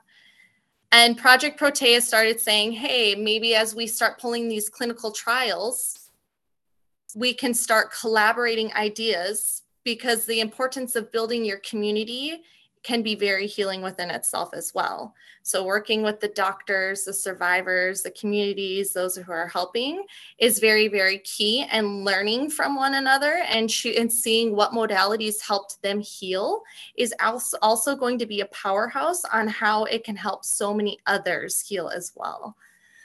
So, if anyone's interested, I would just like to leave it with that. Um, I would love to hear from you. My Instagram is Jacqueline Drezik. I will be showing the journey of how my lifestyle is, you know, going to be shown the struggles, the uplifts, but more using positive, starting to collaborate with different um, professionals to bring different modality, modalities to help other patients. But not only that, if you want to go into a bigger realm as well, let me know to collaborate as well because we want to learn with you we want to grow with you as far as foundations go and get these stories out there. And a big thank you to you gigi because you are the epitome. You've been doing this. So seriously like you're already doing what i'm preaching. Thank you for that. And thank you everyone for sharing your story too because I, like I said, I understand the struggle, but not to your level. So it's very, it's a very beautiful opportunity for me to learn and grow with you. But yeah, thank you. I hope you guys enjoy. thank you, Jacqueline. Very powerful. Now, our next speaker is Michelle Cox. She's an entrepreneur, tech influencer, computer IT instructor, and she's a children's book author, songwriter. Welcome, Michelle. Hi, everybody. Gigi, thank you so much for allowing me to be on the platform. Every speaker that's here, you guys have been dynamic. And thank you so much for sharing because I've learned even more things and I'm a researcher. Now, my story, I can't say it's different, but our own journey is. The first thing I want to talk about before I get into my story is advocacy, because one thing I found out is, especially among women, a lot of times doctors don't listen to us. They are not hearing our voices. So I remember I was on my way to North Carolina for a conference to teach. And I got the call from my doctor. And after going through all the HIPAA stuff, he said to me, I regret to inform you. I was in so much shock at that time I didn't ask him the size nor the grade. I just politely said, Thank you, and I'll see you in the office when I get back next week. I called my partner and I was like, They said, you know, we regret, we regret to inform you that it's breast cancer. And they're like, You're lying. I'm, you know, we got to talk about it when you get home. And I'm like, Okay. But I was basically just riding in shock. Went and picked up my colleague from the airport. We went on to the conference. That night, I did not sleep at all. My mind was just going a million miles a minute about, you know, what he told me, everything that was going on. Then, after the conference, got home, I started doing research. I did 40 hours of research on breast cancer. I found out there are 40 different types of breast cancer. And that depending on the type will depend on what type of treatment that you'll get. And then I started looking at the medications for breast cancer. What is there? What can I ask for? So I went to see the oncologist after that. Uh, after I went to the surgeon, went to see the oncologist, and they were like, well, the doctor says this, this, and this, and we're going to do the biopsy. This the biopsy. We get through, I have bilateral mastectomy. Because for me, I could have opted from the, the oopectomy, but I didn't want to have a chance of the, the breast cancer returning. Now, my breast cancer is estrogen receptive. The one thing about estrogen receptive breast cancers for a lot of women, they're slow growing. Mine was infiltrating ductal carcinoma, grade two, stage two. Well, that's some information I knew, but it wasn't enough information to give me the information I needed to ask the questions. And that's why I talk about advocacy. So I went and looked that up and I'm like, okay, it could be in situ or it could be ductal. And so mine was ductal, but when I felt my lump, and I did discover my own, I had had a, a scare back in 1988 as a younger woman. And so the doctor didn't believe me. They were like, I was like, this thing was the size of, of a little, literally a little stone. And she's like, you're too young, you're too young. I was like, no, I don't have it in my family, but I don't know because our family we don't share medical history a lot of the time, especially with our extended family, grandma, grandpa, those kind of things in my community. And so I go on. And what happens is everything gets turned around. So I'm like, okay, it's not serious, da da da da. But this thing starts just growing. It's growing, it's growing, it's growing fast. And I go back and they end up taking out what it is at, in 1988 a benign cyst, 27 benign cysts to be exact. And so when I felt the lump this time in the, in the opposite breast, because that was in my left, this one is my, my, the cancer was in the right. And I was like, I'm feeling and I'm like, I'm kind of ignoring it. And I'm like, maybe it's like the one in 88. And this is just, you know, this little fatty tissue because my my breasts are dense. I used to be an athlete. I played ball, all kinds of stuff. And so it starts growing, but it starts growing like so I go to my doctor. I said, you know, let's take a look. And then she schedules me for the mammogram. Now, here's the deal the year before, my mother dies. She dies on my brother's birthday. And so I'm, you know, taking care of older parents and all these other things. And I'm like, I'm going to be okay. So I go in, do the mammogram. Now, where I get the mammogram is a women's pavilion. I love sisters that are doctors because a lot of times they're going to give us a lot more care. Well, I happen to know one of the sisters that was a tech, and I was asking her, I said, you know, what do you think? She said, well, you know, I really can't discuss it. I can't tell you because the radiologist has to read it. But if I were you, I would go back to the doctor and I would ask to see the surgeon. And I did. I went back to my doctor's office and I was like, let's go ahead and schedule with the surgeon. Let's go ahead and um, get this biopsy done. Because I listened, we were able to get on top of this thing. So I go back to the doctor, and then the other part of this is they, I went to visit the oncologist. They wanted to give me chemo without knowing the exact type of breast cancer I had. Now, I want everybody to remember this word Oncotype DX. That is a test that you can get to pinpoint the type of breast cancer that you have. Because when I got the pathology back from the biopsy, I read it because I told you I did about 40 hours of research. The biopsy and the pathology came back that the test was inconclusive. And I'm like, am I losing my mind? I, I know I'm all over the place because of the diagnosis. So I go back to my internist and said, I need you to read this with me. And she's a Black sister. And having a woman doctor, a woman that listens, is very vital for me as a Black woman. So Dr. Brown reads this and she's like, it says this is inconclusive. And I was like, so I went back to the oncologist and I was like, no, I'm not getting the port. I'm not doing anything. I want this Oncotype DX test. I looked it up and they said, well, I don't know if the insurance is going to pay for it. I said, I really don't care. I'm not going any further in my steps until we get this test done. So about six weeks.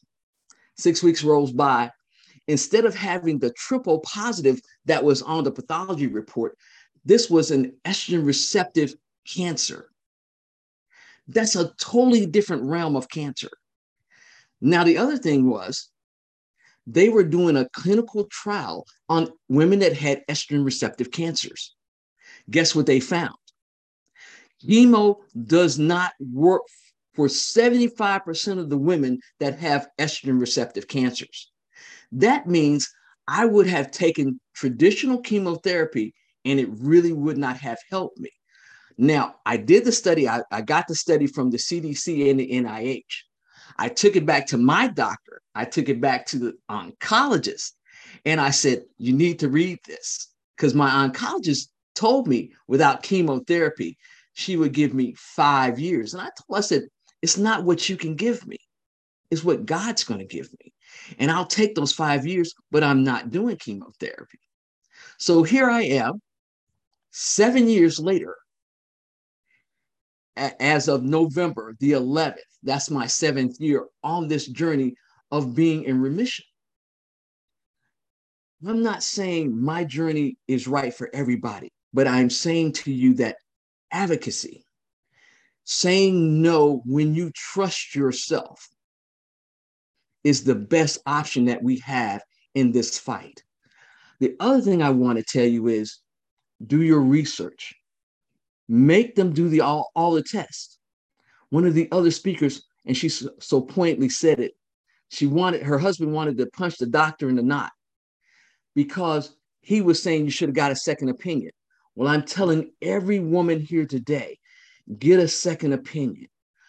Go to someone that you can trust. Talk to some of the survivors here. Ask questions because that is going to help you in this journey. That is going to help you get over. Now, the other part of it is, and this part is advocating for your emotional health. I had asked my partner not to tell the kids and everybody else, and I didn't tell my brothers and sisters. I had two prayer warriors to pray with me. My best friends, we've been best friends since we were nine months old. And my other sister friend, we've been best friends since we were three years old. And I was like, this is what I'm going through. And this is what, and I just like, just don't share it because I didn't want to have the emotional baggage of having to handle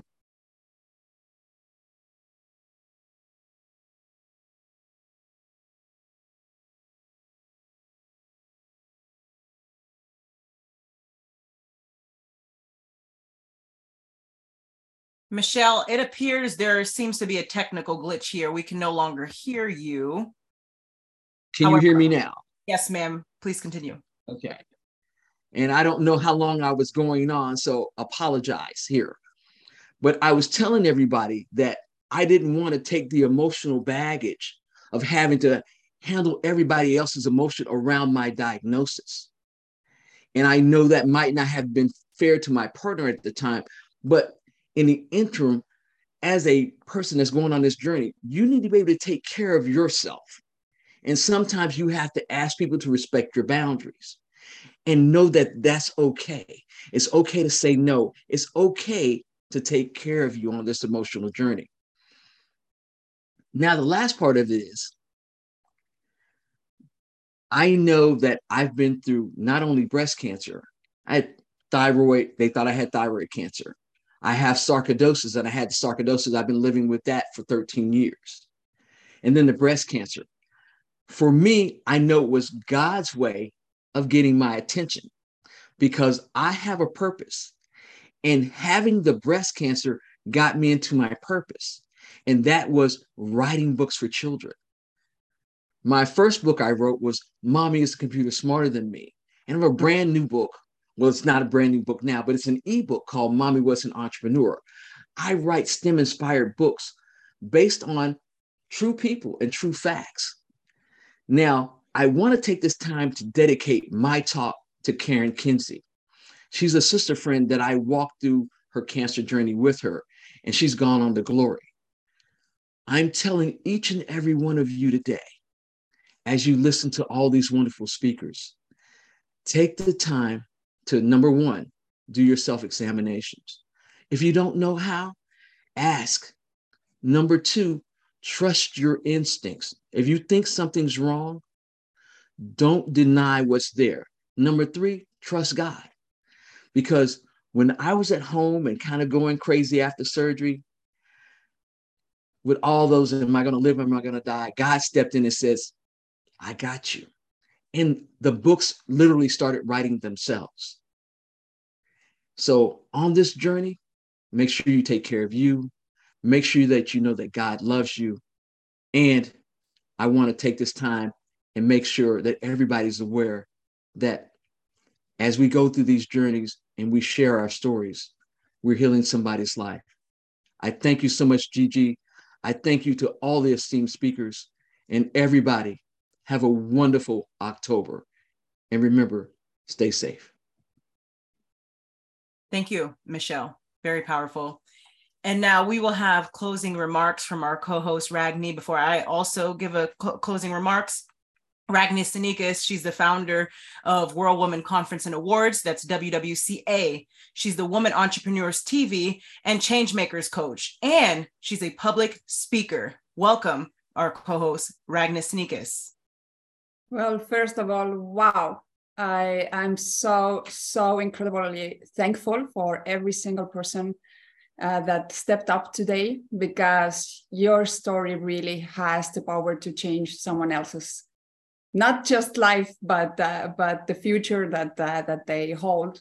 And i think that the, the the true name of the game is is uh, the knowledge the education and the part that um, sometimes we take things um, really easily um, what would be the best words to describe as i as i heard today i was just 31 and uh, this doesn't it shouldn't apply to me. So we are so so in the in the in the boxes that uh, the the disease should come in that stage or we should start to uh, uh, do the prevention checkups on this. The life has changed. Our pace of the life is so fast and the stress has grown with that so much that the, the ages or the, the let's say that the disease do not have ages. Traditionally there it doesn't exist anymore. So just last week i had i had the, the honor to meet with with my friend which uh, has gone through the third time as well the breast cancer and uh, and it went to her uh, lymphatic system then it went to the to her lungs and i just i just asked how did you do that? And she said i want to live. What other choice do i have? And sometimes we think that the mindset is so everybody talks about it and it's it should be just uh, so easy to to take the the the i don't know the pill in the morning and uh, be like all bumped up that yes i can do this i can do this. But it's also so exhausting because everybody everybody really expects from you that you need to fight and you need to be strong and then you need to do that all of this in front of everybody. But when you go to bed you're exhausted because you need to have this face in front of everybody that you can do it. And yes in the end of the day you can do it.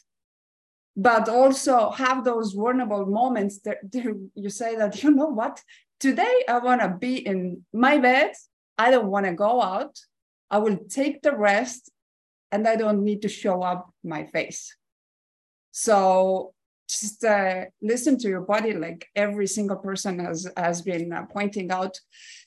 But taking it further on, I think the, the same way as we, we are bringing those stories today in front of uh, eyeballs, uh, maybe you have never been involved with anyone that has had a cancer or breast cancer, but you just uh, happen to listen to this, please share because you don't know who in your community might be battling with uh, with all those questions whether they themselves have a cancer whether their uh, their uh, loved one have one because you pick up and today's stories if you really really took notes there's so many things that you already learned that you can use if you will ever happen to be in the situation where they they make this call that you need to come to the office so uh, I think that the education is very crucial, the, the awareness part, very, very crucial.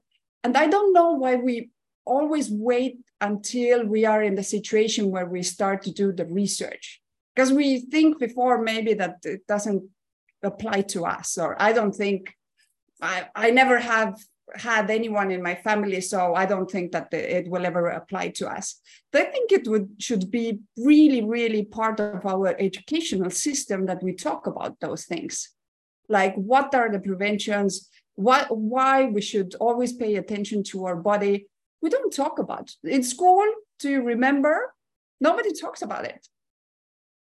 And i i was totally uh, in shock two years ago when i went to do my first mammogram. And then uh, then when the email comes and says well you have three tumors but don't worry everything is okay. What? You don't even call me? You send me uh, you have three tumors, but don't worry, those two things do not go together, right? So you start to do the Mr. Google or, or Dr. Google, and then you come up with uh, all those ideas. Then when you finally get to the doctor's office, you're so pumped up that you don't know where to start. And then, then she's like, um, well, you have the calcifications, and this comes usually, do you drink a lot of coffee? I'm like, yeah.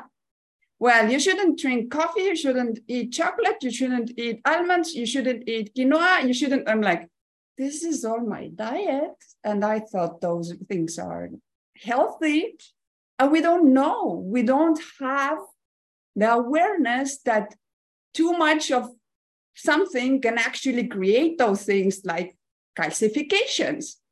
I'm like, oh shoot! In my back in my my my corporate life, I think I I had like two liters of coffee per day, not water but coffee, because I was just on the clock and I I, I just could not uh, have time to even go and eat correctly. No, so um, and last week a great tip to every single woman or man who you are listening to me. Go have a 3D ultrasound. Much better, less invasive than any mammogram, anything, and the detection much with a much higher rate because if your breast happen to be very tense, then, uh, then the 2D ultrasound doesn't do the work. Again, something which should be out there and when we talk about the, the breast cancer awareness, like let's start to have all, all those tools which are available. Let's start to talk about more of those tools rather than just, yeah, we should do the prevention. But what are the things? Really be particular. Okay, let's do the campaign on 3D prevention, 3D uh, ultrasound pre prevention, rather than going to the mammograph, which which by itself is so painful, and uh, and not not very good for our our um, for our health. So uh, so I, I, I this topic really gets me emotional, and I would go on and on and on. But um, but to conclude is that uh, when it comes to our health, there is no age, there is no too soon, too late. So the, the awareness and talking about and sharing like we did, did today is absolutely uh, crucial. And those stories which have now put even in in uh, in versions of books uh, and the ladies that have been going around uh, spreading the words you are my heroes or heroes because this is this is exactly what needs to be done and not only in front of uh, cameras but every day every day someone might need to hear about your story and about how did you conquer it. And it might serve absolutely amazing. So gigi i want to thank you again. You are doing amazing job as as always by by spreading the words by really spreading the awareness. And every single speaker that you showed up today thank you because you didn't show up just for yourself today. You showed up for all the women who had no clue and for all the women that are in the situation like yours and for all the women that have maybe they're not with us anymore but they gave them their their best so um, i want to thank you everybody and god bless you Thank you, Ragne. Very powerful.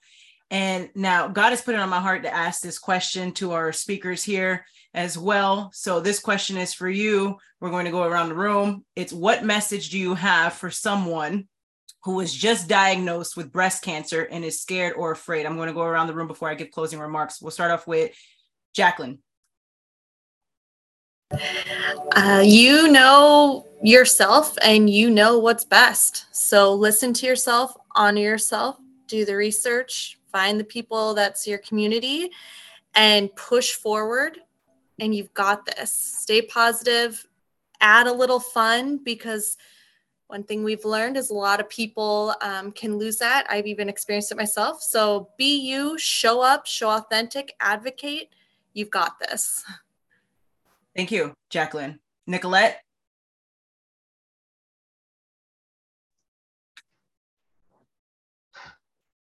Thank you so much, Gigi. It would be to live life completely from the heart, always to the fullest of your ability, and to not give your authority or power away to anything or anyone because you know you, just like Jacqueline said, you know you better than anybody else. And trust your gut. Thank you, Nicolette. Whoopi? From my heart, don't let your mind go ahead of what you know. Don't try to self diagnose yourself.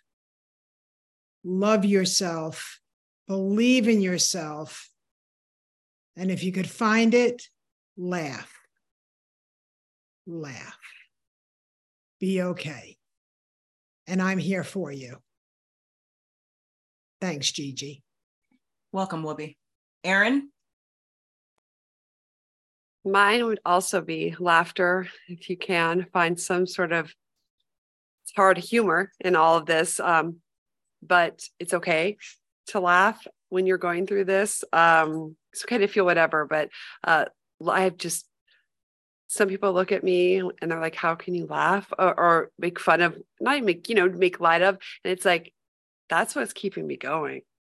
Like you know, and, and so I, I whatever keeps you going do it whatever's best whatever you feel your treatment or your um you know prognosis or whatever it is does not matter what anyone else says it's your choice you do what's right for you uh my decision may be some you know different from someone else who has the same exact type of breast cancer but we're all different. And so just um knowing it's going to be okay that it will be okay. And having someone you can trust like a nurse advocate or a um, someone that can kind of guide you that's that was my big thing. Is so i had no no idea what to do and she she made the appointments for me. She got they usually they'll have one if you ask and they kind of just you know guide you. And that really really helped me in the beginning when i felt completely scrambled is is getting someone to help you show you where where to go and then you make your own decisions. So that would be my my my suggestions.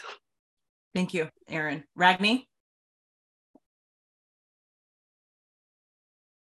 Don't lose faith faith is something that uh, truly will will drag us from from through everything. So uh, as soon as as soon as uh, you understand that uh, that there is higher power, that uh, there is always the way, and um, and trust your gut feeling because again, you all see there is always one elements which are the same for every success story and I, I, I refer to success story by referring that what came through mindset, mindset, mindset.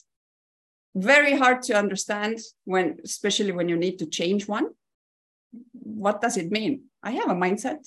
So, uh, so, and the second, I think that uh, a lot of people do not understand the the uh, correlation with the mindset and uh, doing physical activities. How can you change really your hormones, your mood in just putting uh, on the, the shoes and going out for a walk. So uh, just keep yourself going, physically going, and uh, the rest is so much easier because whenever you just uh, you need to change the frequency. You need to be in a high frequency if you want to really, really, really fight for this. So uh, that's the key. And when when you do that, everything is possible. Thank you, Ragne. And I'm going to repeat the question just in case anyone here has forgot. We're going around the room. The question is What message do you have for someone who was just diagnosed with breast cancer and is scared or afraid? And I know, Chandra, you, you may have stepped aside uh, for a bit. Chandra, are you with us? Take it away. If not, that's fine. We can move to Cynthia. Thank you, Gigi, and thank you, Ragne, too, um, for this um, event that we've had today. I will say that one of the things that hit me hardest was I was not aware of the process. Even though I had worked in the medical field, it was totally different being on the other side of the counter. And um, I made many mistakes and nobody told me. And so you must be your own best advocate. And just like Michelle was saying, do your research. Um, after my mastectomy, I couldn't have um, implants because I had the radiation treatment first. And so the tissue was burnt. And so radiation damaged the tissue that I was not able to have any sort of um, um, reconstructive surgery done. They tried, but it then just split the tissue open and, and it was unsuccessful. And so make sure that you do your research, research, become your own best advocate. And I will say to anyone that gets the diagnosis, please do not ever say the words I have. Please do not say to family, I have cancer, I have, I have, I have. Do not take ownership. Use resistance words. I am battling, I'm fighting, I'm going through. Live by a never give up mentality. And I have a personal quote God given talents or life purposes unveiled. And when you are going through something, let me tell you, this tragedy will be turned to triumph. The struggle will be turned to success, and your test will become your testimony. Don't think of it as a cancer test. Think of it as a life test. And you are not a cancer survivor, you are a life survivor, my friend. I'm Thank, done. Thank you, Cynthia. Vicki?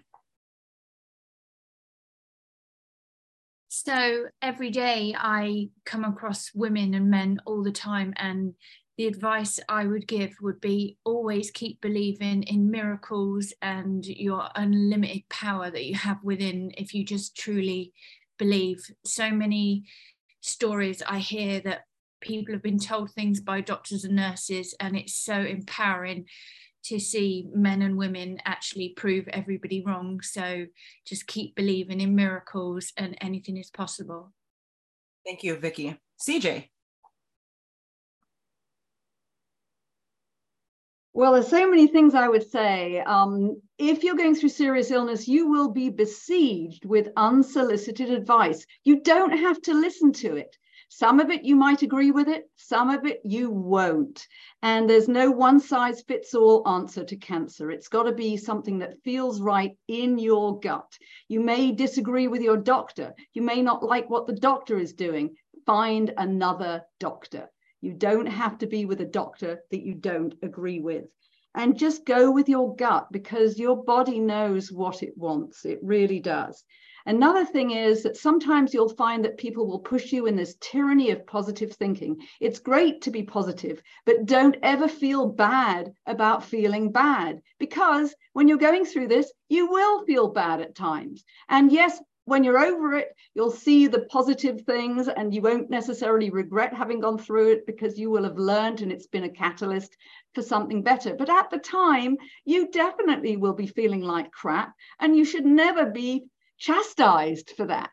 And and i certainly came across people who tried to do that with me. And so yeah that that is one of the the things that i would would say. But information is power. Do your research and you will find the solution that works for you. Because the most important thing is there is always hope. Cancer does not have to be a death sentence. We are testaments to that. It is there's always hope and there's always a way through. So that's what i would say. And thank you gigi for putting this on because i think this is so valuable for all the millions of people who are going through the same things that we've gone through welcome michelle well as everyone has said the first thing is making sure that you're taking care of yourself the other one is know that God doesn't test us.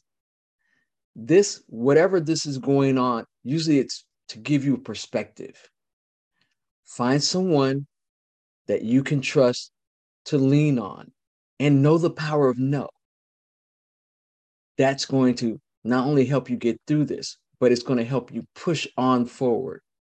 Love you because don't get into the mindset of you deserved it or any of that.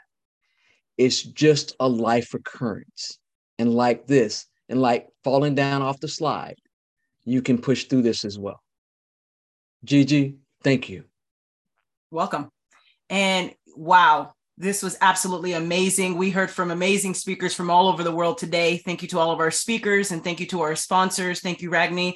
And thank you, WWCA, as well. That, that's Ragne Sinikas' company. Thank you. Thank you for the sponsorship. We truly appreciate you. And thank you to all of our other sponsors as well. And thank you all for being with us today. And, and wow. Again, one of the messages that, that we heard today was you are not alone. If, if you're going through breast cancer right now at this moment, I want you to pause for a moment and remember that you are not alone. We stand with you, your community stands with you, you're supported. You're not alone. And also, we heard the importance of mindset from each and every one of our speakers here tonight. Mindset. If you have a negative mindset, shift your mindset from a negative mindset to a positive mindset. And remember again that you're supported by your community. You're not alone. And we stand with you and never give up. And how do we know this? Because each and every one of the speakers who spoke here tonight, who have been, who have had breast cancer, have said they did not give up and they shifted their mindset. Very powerful. And so they're a walking, talking testimony that all things are possible and that there is a light at the end of the tunnel. I truly believe. And also, we heard lastly here keep the faith. Keep the faith. And I'll say it again keep the faith. Very powerful. Now, we're going to end with a prayer today. Everyone, please close your eyes, bow your heads. Father God, I ask you to continue to watch over everyone in the room tonight and everyone else in this world, Father. And if someone is going through breast cancer at this moment, we ask that, Father, you hold their hand and you go through this with them, as we know you will. And we ask that you continue to watch over everyone. Amen. God bless you all. Thank you and be safe. God bless.